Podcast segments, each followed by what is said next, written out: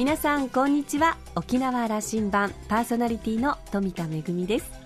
先日髪を切りに美容院に行きました、えー、その時に成人の日は忙しかったんじゃないですかとお伺いしたらあの昔ほどですねあの夜明け前からうわーっとこれやつを作って、えー、女の子たちの着付けをしたり髪型を整えたりっていうことはなくなったようなんですがそれでも結構忙しいですよという話をしていました。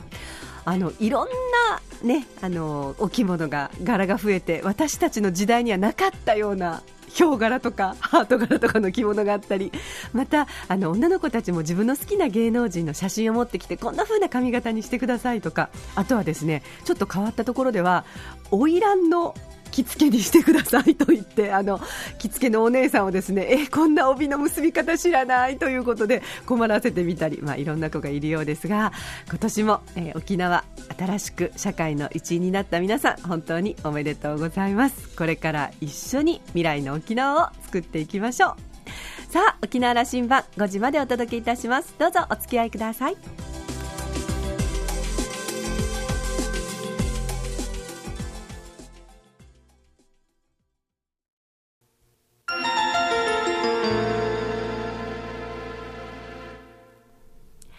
那覇空港のどこかにあると噂のコーラルラウンジ。今週は東間敦宜野座村長とラウンジ常連客で沖縄大学地域研究所特別研究員の島田克也さんとのおしゃべりです。東間村長は1972年生まれの復帰っ子宜野座村のご出身です。海邦高校琉球大学を卒業して民間の建設会社に就職。その後、村議会議員を経て、2012年の12月に第20代目の宜野座村長に初当選。沖縄県内で最も若い市町村長としても話題になりました。今回は東京出張の前にコーラルラウンジに立ち寄っていただき、島田さんとお話しているようです。今回の対談では一つ目は宜野座村の魅力と発展の可能性。そして2つ目はトーマ村長という沖縄で一番若い村長の人柄が現れているようです。そのあたりからもこの対談を聞いてみてください。それではどうぞ。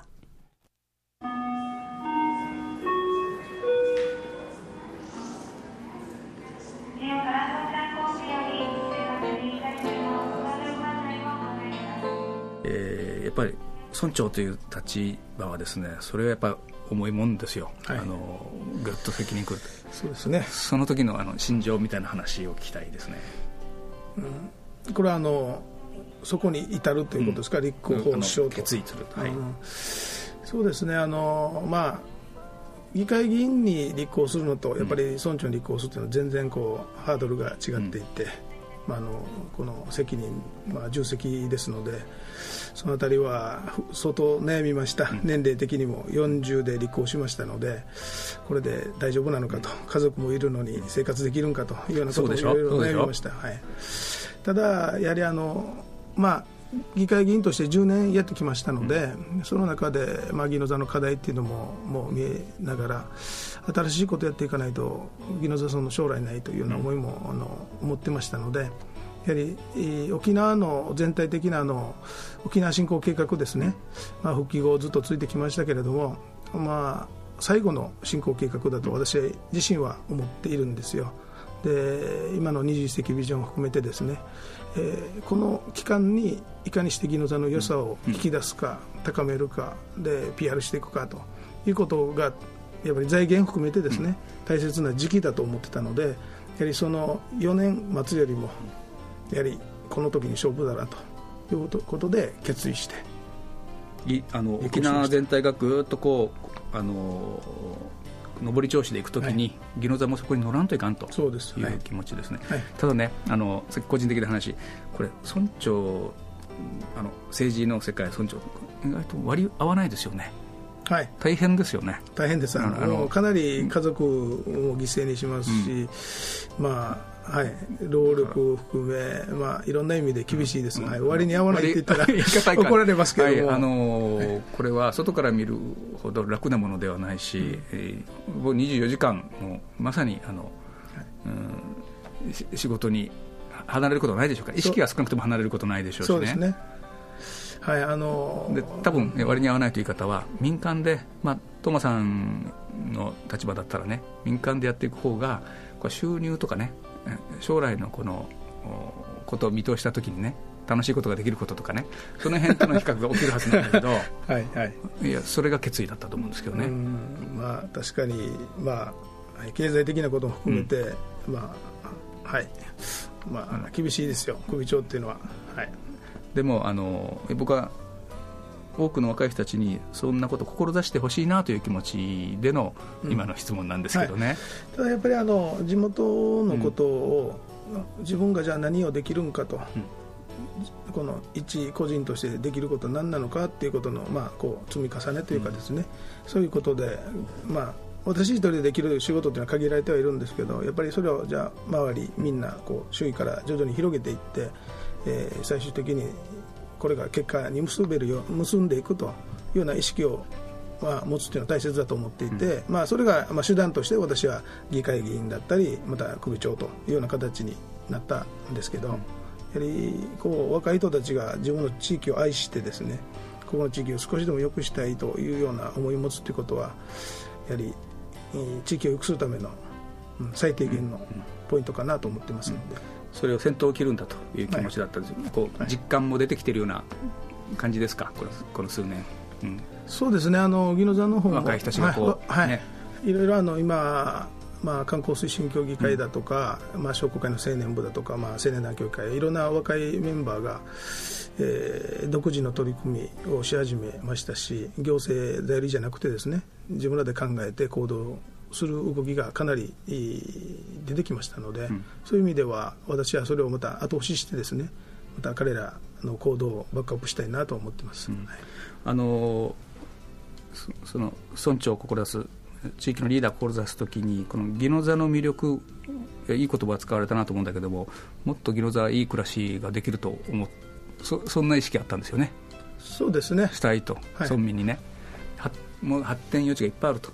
はい、可能性は、はい、十二分にあると思ってます、その辺あの伝えてほしいんですけどもね、宜野座は今、人口が5000今、900名弱です、ね、5900、はい、はい、あの沖縄のへそなんだという言い方もなさいますよね、はい、そうですね、まあ、位置的に、まあうん、えー、沖縄本島の、まあ、中央部にありますし、まあ、距離的にも高速の入り口があったり、まあ、いろんなこの交通の便はかなりいいと思っています。ちょうどあの村の真ん中に高速があるという感じでそうですね。そこはだからその那覇というかね那覇空港からも意外と地図よりも感覚的には近いんですよね。はい。あのー、やはり中南部の皆さん、ちょっとやんばるに行くっていうと、ちょっと億劫だなと、距離が遠いなと思っていると思うんですけど、意外と、まあ、那覇の渋滞の中を通っていく時間ぐらいで、ですね、意外とあの宜野座まで着いたりっていう、まあえー、大体45分ぐらいでは着くんじゃないかと思いますので、そういう意味では、かなり距離的には近いのかなやんばるの入り口なんだとい。う表現使われますしね。はい。あのまだ、えーまあ、手手つかずの自然も残ってますし、まああのまあ、やんばるの自然を体験できる、那覇から一番一番近いやんばるだというふうなキーワードを私自身ちょっと思っていて、これまた村づくりの、えー、中心的な考え方としてもですねそういうのをやっていきたいなと思ってます。あの産業政策をぐっとこう前に進めてより豊かな村という構想をこう読ませてもらうとあの伝わってくるんですけども、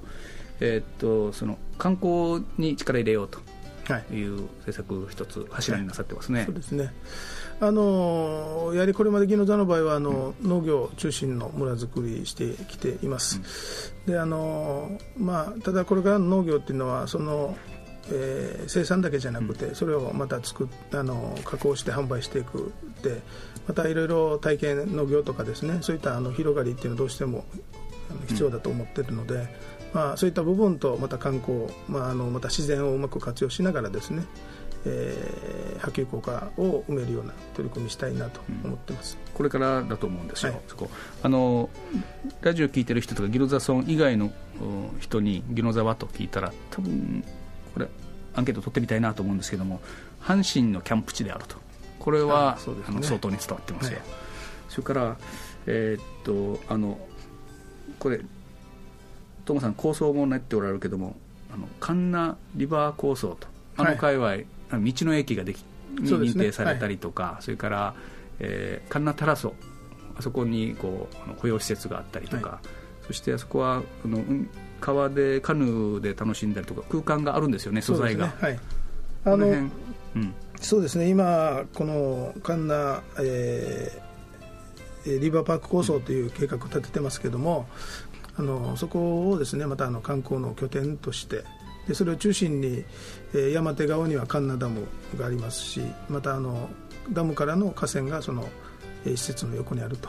でまた、えー、神奈ビーチも、うん、あの整備されてますし、えー、先ほどあったあのタラソテラピーの施設ですね。神奈タラソもあると。いうことで、まあ、そこには多くの人を足運んでもらえるような空間づくりをしていきたいというふうに思ってます、あのうちなんちゅうも行って楽しい空間になれるだろうし観光客も来てその自然豊かなという空間になれる、ね、さっき話したその那覇から近いんだと、はい、あのインター降りたらすぐなんだという感じの発信もできたら多分ここはあの一大観光拠点になれるだろうと。そんな見通しですよね、はい。あのー、まあ、渋滞もなく、うん、宜野座の中っていうのは行き来できますし那覇からすぐに、まあ、高速使えば宜野座まであっという間だと。でその中であの自然を満喫しながらと、ね、今、この点であの存在している今おっしゃられた施設ですけどもこ統合してあのリバーパーク構想と。これ、はい、いつ頃完成形になりますか？えー、そうですね、うん、やはりこれにはかなりの、まあ、財源とも、うん、あの入れる必要なので、まあ、とりあえずは今の施設、はい、道の駅に指定されたというのも、これ、弾みですよね、そうですね。あの東海岸で初のあの道の駅指定らしいじゃないですか。はいはい、まあ、あと、まあ、第一歩は進んでる。そうですね、これから、まあ、5年ぐらいでどうにか、はい、作あの形作れたらなと思ってます。あの5年後にはその宜野座の神奈リバーパークというのが一大観光拠点になっていると。そうなれるようになややりましょう、やりましょう。できるように頑張ります。うん、あのやっぱり新年早々はね、あのこう夢のある話をいっぱいしてほしいので、わかりました。あの大丈夫です。私も応援しますので、よろしくお願いします。それあそこリバーパーク構想があると。それから阪神のことは、やっぱこれね、2000年の初頭からですかね、キャンプ、やっぱ定着してきて、はい、あの村民挙げて、阪神をあの迎えているというムードが伝わってますよ。はいあのー、まあ、キャンプももうかなり定着してきましたので、うん、まあ、2月になるともう、うん、えー、村内外、まあ、県外の観光客も含めてですねかなり村の人口以上に人が来ますので阪神ファンまた熱烈ですからね、はい、もう熱狂的ですごいですよ、はい、はい、あの人人人種違う人たちが来たりしますからね。あそのあの楽しいんですよ、それが。はい、あの、まあ、虎吉の皆さんのこの熱い思いっていうのは、われわれがちょっと想像できないぐらいな気持ちを持っている方々たくさんいますので。トーマさんも野球大好きらしいですね。そうですね、まだ、まだどうにかやってますチームもや持ってる。はい、はい、やってます。はい。じゃあ、あの、阪神が去年、あの、日本シリーズに行った時には、はい。あのまあ、甲子園にはちょっと日程的に行けなかったんですけども、うん、福岡ドームの方に行きました大興奮でしたか？そうですねただ福岡の人も暑かったですね ホークスファンも、はい、あのえっとあの阪神えー、ビナドに行くとね阪神のキャンプしてるあのドームがすごくこう、はい、立派なドームバーッと目立つんですけども。あれあのネーミングライツとかしていません？そうですね。あの実は球団側とも今、そのあたり調整して考えてはいます、はい、ただあの、阪神のまたスポンサーさんもいろいろいますので、うん、そことの兼ね合いとかですね、うん、まあ、どちらかというと地元の、まあ、球場も含めてドームも含めて、うん、そういったネーミング、ライツのことは今、いろいろ検討してます。あんまりあのいい言えないことを水面下でやってるんですな。まあ、水面下というか、はい、あのまあ、向こうの事務方、あのあの担当の方とですね、我々と調整して、あのまあ、沖縄の企業っていうよりも逆に関西の企業とかに使ってみたらどうかとか、そういう話は今のところ出てます。トさんとしてはやりたい気持ちであると。あります、はい、いや那覇はあのセルラースタジアムと。そうですね、まさに那覇の地元の企業がやってると、はい、小座はうん新金そうですね。小座新金スタジアムと地元を代表する企業がやってると、はい、じゃあいいじゃないですか、宜野座。そうですね、まあ、あの宜野座の場合は、まあ、大きな企業がいないっていうこともあるんですけども、うん、あのまあ、えー、岡山ですかね、なんかあのマスカットスタジアムとか、そういったあの地元の名産をあの球場の名前にしたりとかっていうのはありますので、まあ、そういったものも参考にできないかと。いうことは、あのいろいろ検討しているところです、はい、これも期待して待ちますよ、なんかこう あのぶち上げてほしいんですよ、はい、それからこの文化ホールのガラマンホール、はい、実は少し私、疎いんですけども、あのまあ、文化人仲間からすれば、今、宜野座で何かが起きていると、はい、あのガラマンホールに行くと、あんなすごいあの催しがね、えー、あるというのが、はい、密かにも話題になってますよ。そうみたいですね、うん、あの、うん、私もあまり。こうやはりあのこう特に音楽とかそういったのは、うん、まあ、なかなかクラシックとかですね。そういうところは疎いんですけどただ評判としてはすごくいいですねこれはあの多分ね県民もというかねあの村民の皆さんもあんまりそこがこう話題になっていることに気づかないと思うんだけども、はい、人がいっぱい集まってきてますよきっと。うん、そうですね。あの、うん、私も何度かあの会場に行ってこういったイベントに参加しますけども、まあ、見渡すと地元の人よりも、うん、まあ、村外の方々が来てるっていう雰囲気はありますね。それこそおっしゃってたあの高速を使えば、はい、そんなにあの、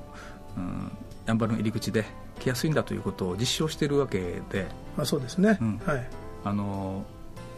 村として宜野座としてのこのブランド化にねブランディングということにはものすごい貢献していると思いますよ。うん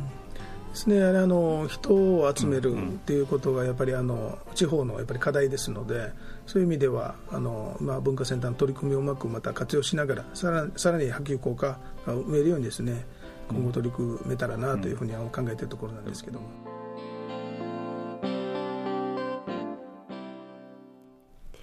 えー、ガラマンホールのお話が出てましたけれども、本当にそうですよね。特に今、クラシック音楽や現代音楽では、なかなか東京でも聴けないような、世界的にまあ著名なミュージシャンの方がガラマンホールに行って、えー、まあ演奏会を行うということで、本当にまあ、あの、村外の方も多く訪れてると思いますけれども、実はあの、私も、えー、2月にですね、えー、念願のガラマンホールでの、えー、公演が叶うことになりまして、とても今からワクワクしているところなんですが、えー、野沢、那覇から一番近いやんばるということをおっしゃってましたね。やんばるの入り口として、こうして、まあ、文化施設もあり、まあ、阪神のキャンプ地でもあり、でも、まあ、自然がとっても豊かで、高速でのアクセスも良くて、えー、その条件を考えると、また、村長がおっしゃっていた、カンナリバーパーク構想、これもですね、将来的、あの、そんなに遠くない将来に大ブレイクしている可能性は大きいですね。このお話の続きはまた来週お送りいたします。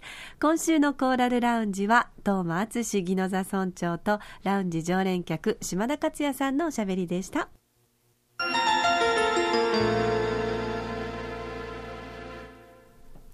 めぐみのあしゃぎだよりのコーナーです。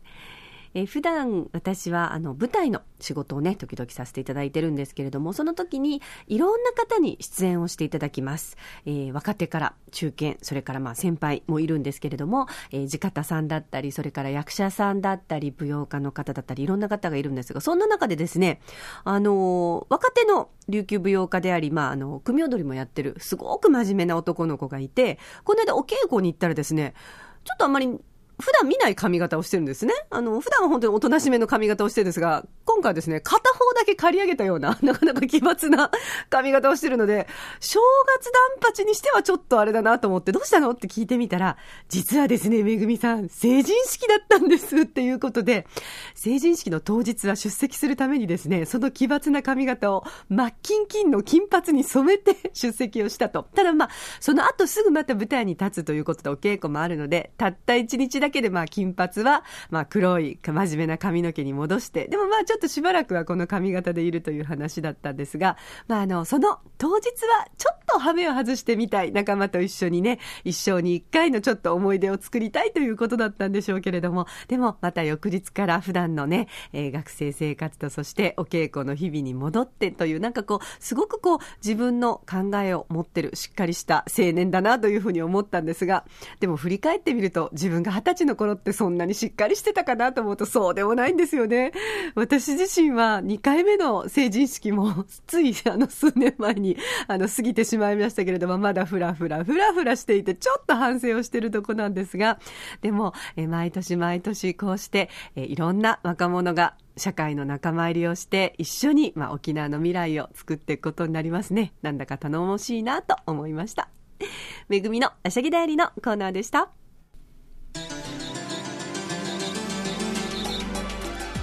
沖縄羅針盤のこれまでの放送はポッドキャストでいつでもお聞きいただけます。ラジオ沖縄もしくは沖縄羅針盤と検索してホームページからポッドキャストでお楽しみください。また私富田やコーラルラウンジ常連の柴名さんのブログやフェイスブックでも情報発信中ですのでぜひお時間のある時にこちらもチェックしてみてください。